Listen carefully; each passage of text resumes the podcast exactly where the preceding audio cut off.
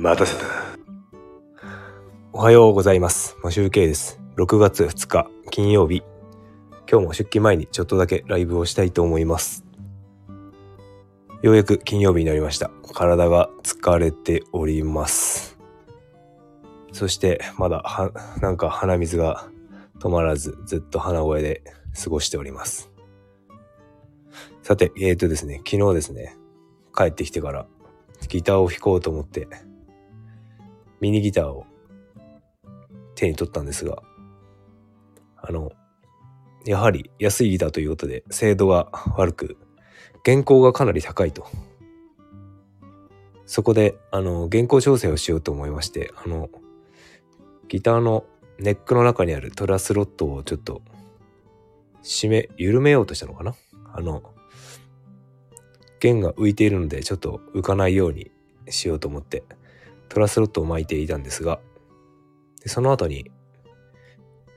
あのチューニングをした際あの弦が切れてしまいました。で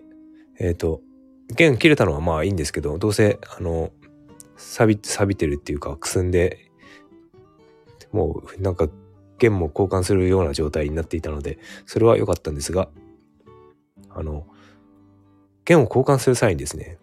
あの、今、写真写しているところのブリッジピンっていうのがあるんですね。まあ、ギター弾く、ギターを弾く人なら、あの、知ってると思うんですけど、弦を、ね、あのヘッドじゃない方、止める方ですね。ボディの方に差し込んで、ピンで止めるんですけど、そこのピンがですね、あの、6弦のところが、なんか、うまくはまってなかったたのかすごく硬くてちゃんとうまくっていうか正しくはまってなくなかったのか分かんないんですけどとにかく硬くて硬くて一瞬ようやく取ったんですけどその際にが分かんないんですけどもともとそうだったのか分かんないんですけどピンがですね中で折れてるっていうかひび入っちゃって割れちゃってるんですよねなのでもうすでに壊れたかと。まあ、厳密に言うと壊れたっていうわけではなくて部品が破損しちゃったっていう程度なんですけどそのピンがなければあの弦が止められないのであの今日帰りに楽器屋さんでピンだけ 買ってこようと思います。あのピンがですね折れてしまったので折れたというかひび入ってまだくっついてはいるんですがちょっとこれじゃ使い物にならないということで今日買ってきたいと思います。で、えっ、ー、と、原稿調整をする際に、あの、この白いところ、さ、えっ、ー、と、サドルっていうのかな？サドルだね。白い弦の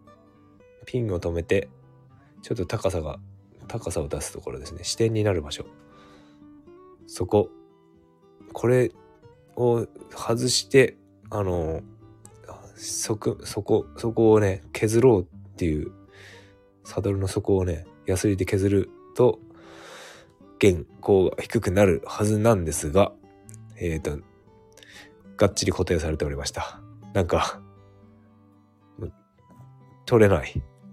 サドルが取れない。だから原稿調整はここでできない。安いギターだからか。もうなんか接着されちゃってて取れない。困った。だからもうトラスロットの調整だけで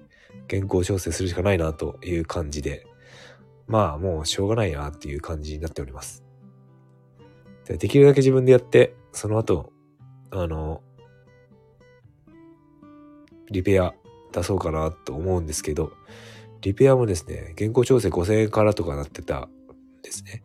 で、ギターが1万円なんですよ。出したくねえなっていう。1万円のギター直すのに5000円の修理費出したくないなっていうのがあるので、あの、ちょっと我慢して使っていくことになるのかなという感じがします。これはもしかして安物買いのなんちゃらかんちゃらになってしまうのか。まあでもまあ、子供が弾いて遊ぶ分に使えるかなっていうのもあるので、まあ、これはこれでいいいいかなと。とりあえずですね、なんか、2日目、あ、3日目か。3日目にして、あの、破損してしまったと。ギターが壊れてしまったと。パーツの取り替えを行わなければいけなくなりました。